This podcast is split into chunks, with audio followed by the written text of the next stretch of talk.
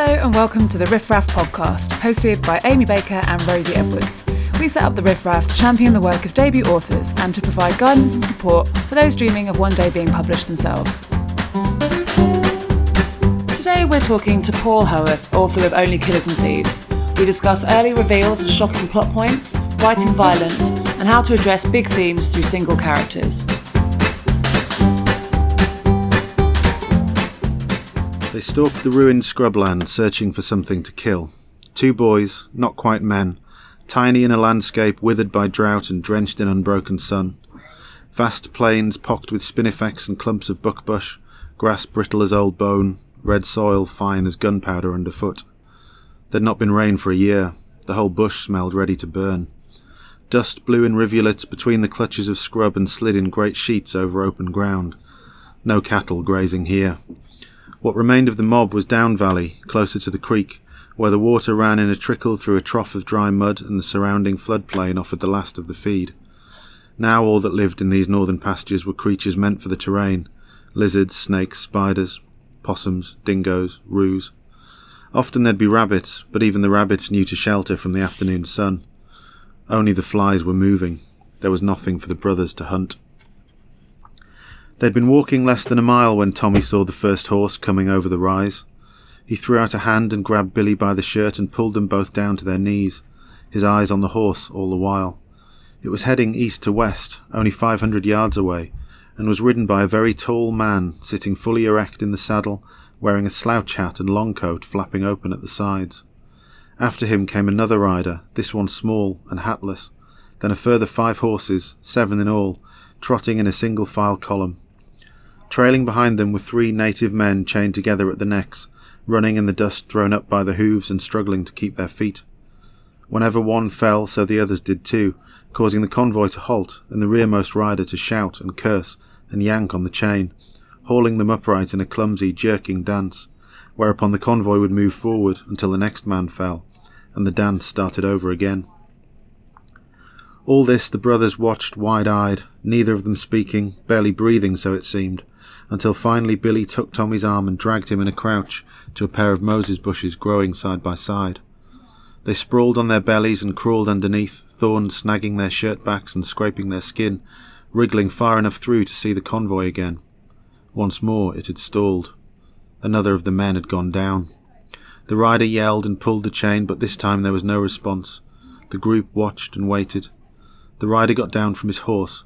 He was wearing a kind of police uniform, as were three of the others white trousers, blue tunic, peaked hat. He walked over to the fallen native and kicked him. The native shifted in the dirt. The trooper slapped the other two about their heads, then kicked the man again. When still he didn't rise, the trooper returned to his horse, pulled a rifle from his pack, and looked towards the front of the line. The tall man nodded. The trooper stood over the native, aimed, and fired. Hi, Paul. Thank you for joining us on the Riff Raff podcast. Thank you so much for having me. Oh, it's great to have you here. So, for those who have yet to read your debut, Only Killers and Thieves, please can you tell us a little bit about what it's about? Yeah, sure. So, it's um, it's set in uh, the Australian outback on the on the Queensland frontier in 1885. Um, and it concerns um, the McBride family, and particularly the two young brothers, adolescent brothers, Tommy and Billy, who, and this sounds like a spoiler, but it's not because it's on the back of the book. uh, they one day come home from swimming to find their family have been murdered. And that sets in train um, a, a, chain of events which leads them um, to the Queensland Native Police, um, who were a, um, a real life band of um, law enforcement um, in the colonial era. And they set out for revenge, or what they think is revenge, but it ends up being much different to um, to exactly what they thought it would be, and it the, the the quest they go on kind of tests them as both young men and their relationship as brothers, um, as they find themselves embroiled in a kind of um, an Australian Wild West, I suppose, the the, the formation of the of the colony, um, which was a, a much more dark and violent place than maybe we we know. Yeah, I mean, we, we were just talking about this. Yeah, we were. Yeah, like the sort yeah. of um, the the whole concept of the native police. So maybe explain a little bit more about what that's. Yeah, about. I mean, this is it's one of those historical kind of an- anomalies that maybe maybe isn't as well known as it as it ought to be. Um, it, the the native police were they, they existed in Queensland and in other Australian um, colonies throughout the 19th century, and it basically involved a uh, a European officer, a white European officer, with conscripted um, Aboriginal troopers who patrolled the settled frontier, and as that frontier moved, so did they, and they were basically there to, in the euphemism, is disperse Indigenous Australians from white settled land. So as the land was cleared and settled for, for cattle grazing, the native police were kind of the, the enforcers, I suppose, of, of white colonial rule. Um, and they had an absolutely devastating um, effect on the indigenous population in Australia.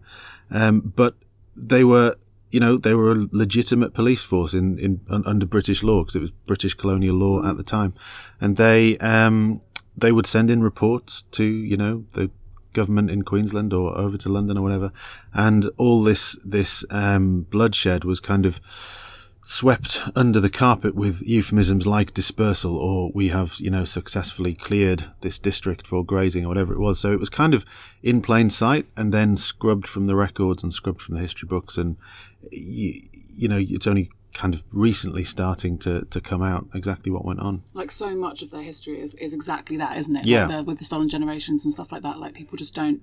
I mean, I didn't feel like I knew anything about it. Yeah, before. that's right, Yeah. and, and, you you feel like you should. I mean, so I'm I'm, I'm British and Australian. I'm a, I'm a, I'm a dual citizen. Um, but when I first moved out there, you know, you kind of feel like Britain and Australia are, are we know we're close cousins. We, We've got a kind of you know a sporting rivalry that goes back decades and all this kind of thing. But I, I was staggered by how little I knew and how little I'd been taught in kind of school and you know history and that kind of thing um, about what has happened very recently in Australia, and it's something that as a as a country they're still kind of coming to grips with today. So um, yeah, And you said that you'd lived there. Yeah. But was it was it having actually been out there that that that sparked your interest in this area of history? Was it when you were there that you started to learn about it? or- Yeah, yeah, definitely. So it was, you know, I kind of m- moved out there. Um, I ended up staying for six and a half years, but I thought I was just going to be there for a short period of time. Um, but as we just said, it was that kind of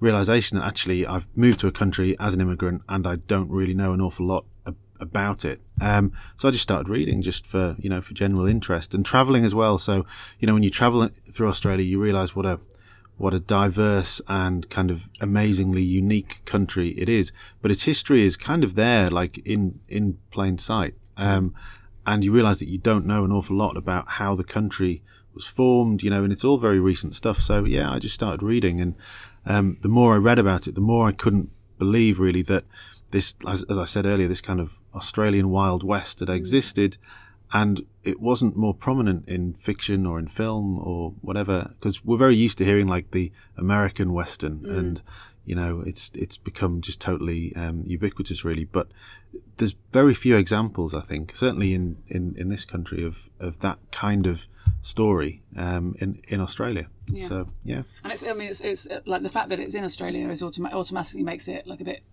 like not not. It makes it, it take like an original take on something that's so tried and tested. That's right, yeah. which is which is really great. Yeah, and, and and that's that's what you know. By the time, I mean, it wasn't something that I kind of went out there and then immediately started writing this. Um, I you know I've been there for the whole time really before I kind of came around to writing this story, but it was that unique angle that made you feel like this was a story worth telling that hadn't hadn't already been told before. And was it reading about the kind of native police that gave you this idea, like, or was it kind of reading about that time period? Or, Yeah, I mean, I was I, I was interested in the time period, but I, I I couldn't see a story there that I kind of wanted to tell or, or, or thought could could be told. Something that gave it that kind of unique angle. But then I, I did read about the native police, and that was kind of fascinating. That provided a real unique angle on it, I thought. And then so I, I, I was I was hoping to write about the Australian frontier and just the kind of colonial times, and you know the idea of a kind of a, a settler family. You know what was it like in that place in that time? But then you throw in that additional angle, and it the whole thing kind of came to life. Really, yeah. And it's obviously quite a research heavy, you know, topic to, co- Yeah. to be covering. How did your research take place? What did you do? You mentioned reading. Mm. Um, did you, you know, archive hunting? How do you go about yeah, researching kind of like this? A, a bit of everything really. Um, so while I was living out there, I probably did most of the research. and maybe not as much as you would think. You kind of you kind of think that, like you say, this would be kind of a, a really kind of in depth research project, but really, um, you know, I kind of read around the time and around the the, the period and the the place. Um, so I, I, had an idea of how people lived in that place in that time. Um, the specifics about the native police, there's not a huge amount of work been done. I was very grateful for a couple of kind of really bang on point history books, which gave me details like you know what the uniforms were, what weapons they used, kind of how the rank structure was organized, and all that kind of thing. And then it was really as and when I needed stuff, I would you know say I was writing a scene where someone I wanted him to be smoking something. I'd then be like, right, what what did they smoke? Mm. You know, did they cigarettes, pipes? What, what kind of tobacco? Kind of where did they get, kind of get it from? And would it have been available in the in the outback? You know, in the on, on the frontier. So then you drill down into those specific details. But one of the one of the things that I did want to do with this book was to make it feel contemporary, so that it doesn't feel like it could only have taken place kind of 130 years ago that it that it reads like almost a contemporary not not thriller but you know it, has got that contemporary page turner mm. feel to it while still having the authenticity of the period detail and try and kind of put those two aspects together. Yeah, that definitely works and definitely comes across. It is a massive page turner. Thank you. And um, what I was saying to you earlier, like Rosie, man, like the sense, the sense of dread that you get from like this from page one is just it like makes you feel almost like sick because you're just like yeah. and, and, you you know you you mentioned earlier that you the family dying yeah and um or being murdered even and um like w- was that a conscious because you know like knowing that reading the blurb i don't always read the blurb and then i yeah. read that and i was like oh well i know something awful is going to happen like really soon was that a decision to to put that in there or to like add to the dread or was that just kind of do you mean do you mean to put it on the cover? On well, the... well, to ha- yeah, to have yeah. to be like this happens. I mean, I know that's kind of like the crux of the story, and then yeah. the rest of it comes from there. But like that that means that you start reading it instantly, feeling yeah. worried. and and I, I, think that works really well, and I, I think that's more the publisher's decision than yeah, mine. Okay, um, and when I when I first saw it, I think it was maybe on the proofs or something. I I did kind of think, well, are we are we giving too much away here? Um, but I think they've done it for that exact reason that you say. I spoke to my agent about it. You know, we were just kind of chatting. I just said, "Oh, you know, what do you think about putting putting this on the cover?" And she said, "Well, if you don't, then what you're reading about is a family living on the frontier. If you do, then what you're reading about is a family living on the frontier, and you know something terrible is going to happen, mm. and that's a much more interesting story. Yeah. So I think I think that works really well, actually. Yeah. yeah. It's Definitely. so interesting, isn't it, when you finally show your work to somebody else, the different kind of take they have on it. Mm. You know, I know that you know yeah. obviously your publisher was looking at it and your agent from a commercial point of view, but you know the idea that you know what in your head was was the big twist or the big reveal actually you know someone else. It just shows the value of you know having someone else look at your work, yeah. doesn't it? For sure. It's also the situation like is that's that's what the situation becomes then you know like you're you're even though you're preparing for that to happen it's like what's the result what's going to be the result of this specific situation of the family being murdered yeah like, yeah know, so it's and I, I i kind of knew that i i wanted that to happen quite early and that i knew that that wouldn't be that that's kind of the thing that kicks a certain part of the story off mm. but in the writing it, the the the impact that the storyline has on the two brothers is founded in what happens to the family. Mm. So I couldn't just have I couldn't just kill off the family in kind of chapter one because yeah. it just wouldn't have it wouldn't have had that same resonance and that it wouldn't have carried that same weight. So it doesn't happen for you know quite quite mm. a few chapters, but I think it's trying to find that balance between, as, as you say, getting that sense of dread, giving giving the boys that grounding that then carries them through for the rest of the book, and still leaving enough of the story untold afterwards mm. for there to be even more of a of a kind of climax yeah, down but the road. You, but you've put so many kind of like things in those beginning chapters where you're establishing the world essentially, yeah. where you know that that make the reader clock. Oh, that's interesting. That mm. he's got that. Billy's got that point of view, and yeah, and um, like so. It's, so it's yeah, well, like very well done. I'm yeah, like, you know, you. like, oh my god, so many things here. like, yeah, I'm thoroughly enjoying it. But, and as Amy said, setting it in Australia is a bit of a different take on the traditional American yeah. Western. Yeah. And we've been talking about, you know, building tension and what else would you suggest and what else did you find useful for writing, you know, putting your own stamp on the classic Western genre? Mm. I mean, yeah, there's there's a few people have asked me about this, about you know why I wrote a, a Western or whatever it is. I, I, I didn't think I was. like I I didn't set out to write a Western. Um, but that's I guess the nearest sort of genre label that, that you can put on the book. Um, so I didn't pay any attention, to be perfectly honest, to the kind of tradition of Western, like westerns, as, as it were. I mean, I I've, I've, read a lot of kind of Cormac McCarthy, for example, uh, Philipp Meyer, and I, I, guess they are this kind of thing. It's like a, a I think they call it a revisionist western or a, you know, a more modern take on that old old trope. But um, yeah, I mean, I, I I just set about trying to tell this story in the best way I could, and you know, quite deliberately doing the thing that sounds like it's working, which mm. is great. That you get that sense of dread and you get that that gradual building. And what I wanted to do with the pacing was kind of have it almost like a like a, a rolling boulder going down a mm. hill. So you kick it off and you it's it's already rolling. So you you you want to see it still going, but it just gets faster and faster and faster, and it gathers more kind of stuff as mm. it goes, and it you know the destruction is, is worse the more it goes mm. so I, I wanted that kind of relentlessness to it um, so whether that's a, a, a western kind of trait i i don't know it is relentless yeah it is how did you how in terms of how you got that pacing to work was that just you knew that that was your plan you wrote and then as you were editing, you put that kind of like because the chapters are relatively short, really. Yeah, you know, it does yeah. keep you. It does keep you engaged. So is that how you kind of paced it? Yeah, there were there were. I'm I'm not really a planner, so I I don't kind of map the book out before before I write it, but I kind of need to know where I'm going, and and I had three three distinct kind of arcs in my head. So one is from the beginning to where the family are killed, and then there's two others that I won't reveal. But you know, they and they each kind of almost ramp up in in tension and in um, consequence, I suppose. Um, so that gave the novel a kind of nicely um, um structured kind of way of, of, of, being told. So you you have the, I mean, it's the classic kind of three act structure, but it's mm. not it's not the classic three act structure in, in, in this book. But what I'm doing is taking taking three distinct sections and making each of them work on their own terms mm. almost. Um, and then you have a kind of epilogue at the end wrapping up. So it was about trying to make sure that that it wasn't just one big long arc. There was there was individual um, kind of sections mm. to that. So and the book is obviously it's a western or western maybe light um, ish. It's western-ish, um, but it is quite violent. Yeah. Um, yeah. Which is a bit of an understatement. Um, what was your approach to to writing the violence? Did you ever sort of struggle with that? Did you have to come to it gradually, or did you just hit it you know, on the head straight off the. Are you naturally violent? uh, you've, you, have outed me. Oh, yeah, this is it. I knew it. you seem violent. Yeah.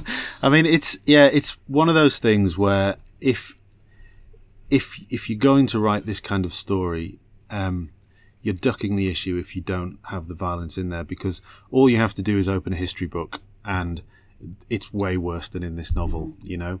Um, and when you've read that kind of stuff um, and I, I think again, if, if if you're going to tackle this period and some of the issues that the book throws up, you kind of owe it to history to to show exactly how it was. And I think if you duck it, then you, for me anyway, you're not telling the story how it how it ought to be told. In terms of actually writing the thing, um, some of it was easier than others. So uh, the kind of like day to day kind of common like brutality that with, with, with the kind of men who are involved in in this book violence comes very easy to them. So you know a bit of fighting here casual kind of execution there. These guys do it and it's it's very much in in character for them. So that just came out of writing the the characters and, and the story. And then there are a few bigger set pieces which which were difficult. Um, and I did have to come to them kind of more gradually. Um, there's one in particular, it's a fairly kind of climactic scene in the book where, because I generally work during the day, and I can remember kind of my first, like I'd, I'd been, I kind of knew I was coming to this, and it had taken a while for me to get to this particular scene. And I I'd got there, so that was the next thing that I had to write. But it was like a lovely sunny day, and it was really nice outside. And I just thought I can't I can't write this kind of scene here and and now. Um, so I I just kind of had to wait, and I I wrote it or I did my first attempt at it that night.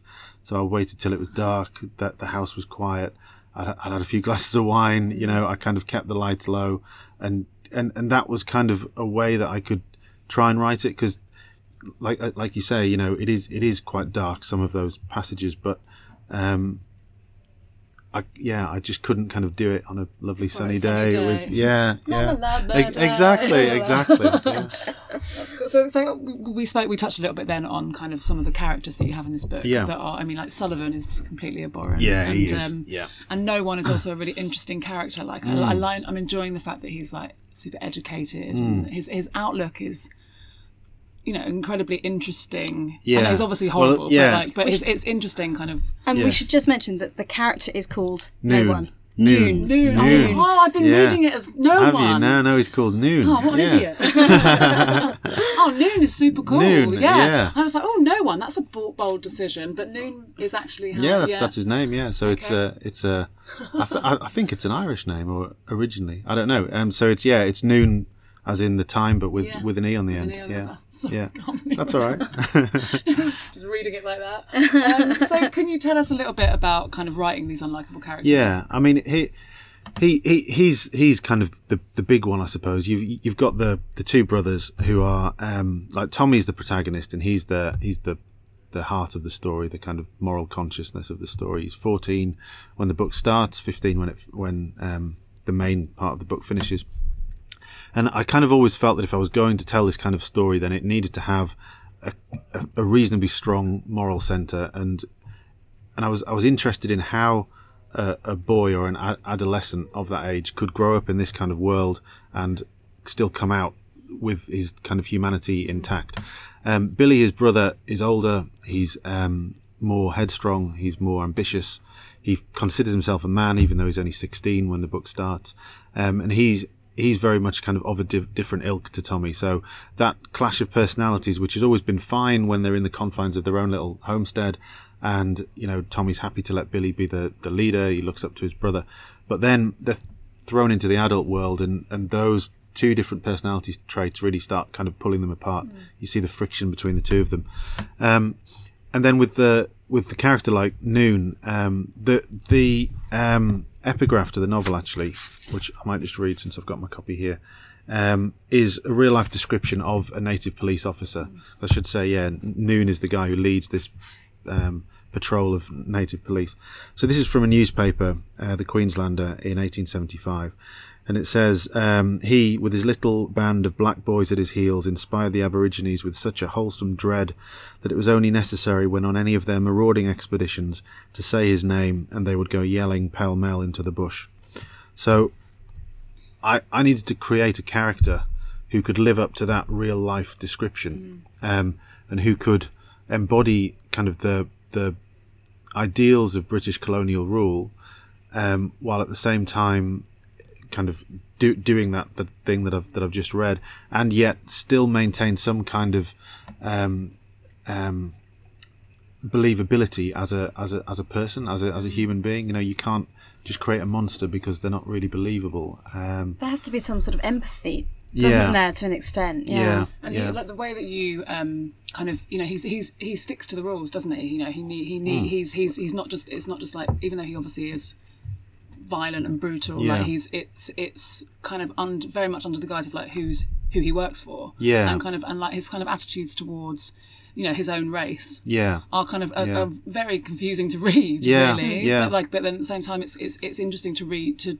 to see to get a glimpse into the psyche of a, a man that can do that as a job. Yeah, well, he's he, he's the embodiment of of the empire. He's he's kind of he's in, for the for the purpose of this book. He he is the British Empire in Australia. So I kind of gave him those qualities. Probably isn't the right word, but you know the um, he. He, he has to somehow em- embody all of those different aspects of colonial rule, the the ruthlessness, the kind of the organisation, the intelligence, the um, ambition, and everything else. So It's interesting that Yeah. you use one character to kind Yeah. of convey that that that bigger thing. Yeah. yeah, And obviously because it is set when it's set in Mm. you know the colonial times racism is obviously a huge Yeah. element of it and you know it, exactly you can't duck it it it was part of life and, and the times but you need to obviously write about it in a way that is authentic but you know without sensationalizing it Yeah. for you know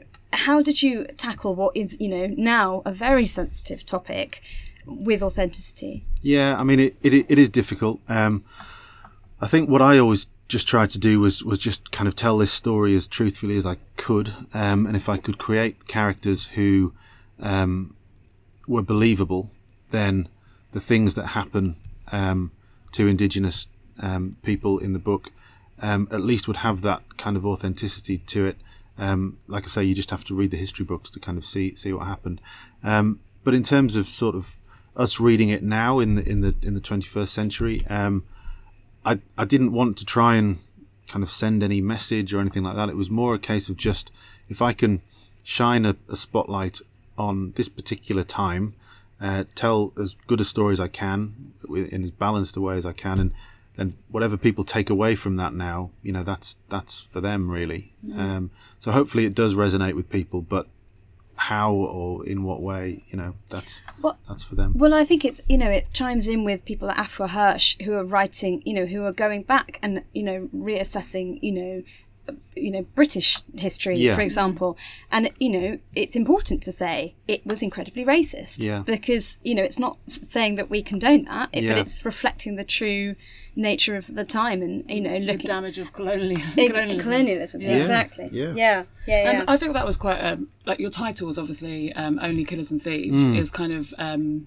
quite a sort of confronting title in a way because it's kind of like maybe like a term used to kind of how how they use how they speak about Ab- Aborigine. Aboriginals is like, is like that, but then. Yeah. Um, Essentially, you're reading a story about people that are just doing that. Exactly. they are that. So that, Yeah. was that. Is it was it your choice of title? Yes, or- yeah, and it was okay. and it was it was totally deliberate. I mean, it, it's there's a line towards the end of the book where exactly as you say, somebody uses that to describe um, Aboriginal people, but of course you've just read an entire story where the very opposite is true. Um, so I actually got I came to the title quite late. I, I, I didn't have a title. So you wrote Um, that naturally, and then you were like, yes, yes, Oh, and then it was yeah, and then it was like that that could work. So um, I was I was really happy when I found that because titles are hard. You know, they are they are very hard. If for me anyway, if I don't have one immediately, then I, it takes ages for some for a title to come. So And finally, could you tell us a little bit um, about your writing practice? Do you Yeah. do you have particular ways of writing, times of writing? You can only write on your head at nine o'clock at night, you know, drinking a, a martini. I don't yeah, well, I mean, I great if it was that. Please say it's it's, that. it's it's really boring compared to Oh, that. man. Unfortunately, like I, I, I have to juggle uh, writing time with uh, with kids. So when like my eldest daughter's at school, that's kind of my like I, I just do a general working day. So nine till three, sometimes nine till four. So I just sit down at kind of nine, half nine, and and start work basically. Um, you know, sometimes I'll sit there for hours and nothing happens, and you're on Twitter or YouTube or whatever. Um, and sometimes it comes really well. But I I do pretty much work a, a, a working week during general daytime hours, um, which probably isn't how I would do it if I had completely free reign. You know, I'd probably work either really early in the morning or late at night or something like that. But I've kind of got used to it now. Um, so yeah, it's just a case of kind of sit down and just get on with it like any other job, I suppose. It's a nice way of looking at it. And are you, are you writing something else? Yeah, Um, you yeah, Is it yeah. western or? Yeah, I mean Oh, it's nice. it's it's it's very early days. It's it's kind of connected to this one, um, but it's it's so early that I can't really say anymore. That excites me though. More dread, Yeah. more dread in to come. Um, thank you so much for joining Oh, thank us. you for having me. and we can't wait to have you at the Riff Raff on June the 14th. Definitely looking forward to it. Buy a ticket, come Yeah. along, read the book. It's brilliant. Yeah. And, um, yeah, And we'll thank- see you there. Thank you very much. Thank you so much. Thanks. Thanks, guys. Please do let us know what you think, what you'd like more of, and any debut authors you'd like to hear from. Also, it would be really lovely if you could subscribe and give us a review so we can spread the word and give these marvellous debut authors the exposure they deserve. The Riff Raff podcast is hosted by co founders Amy Baker and Rosie Edwards. Come say hey at the-riffraff.com.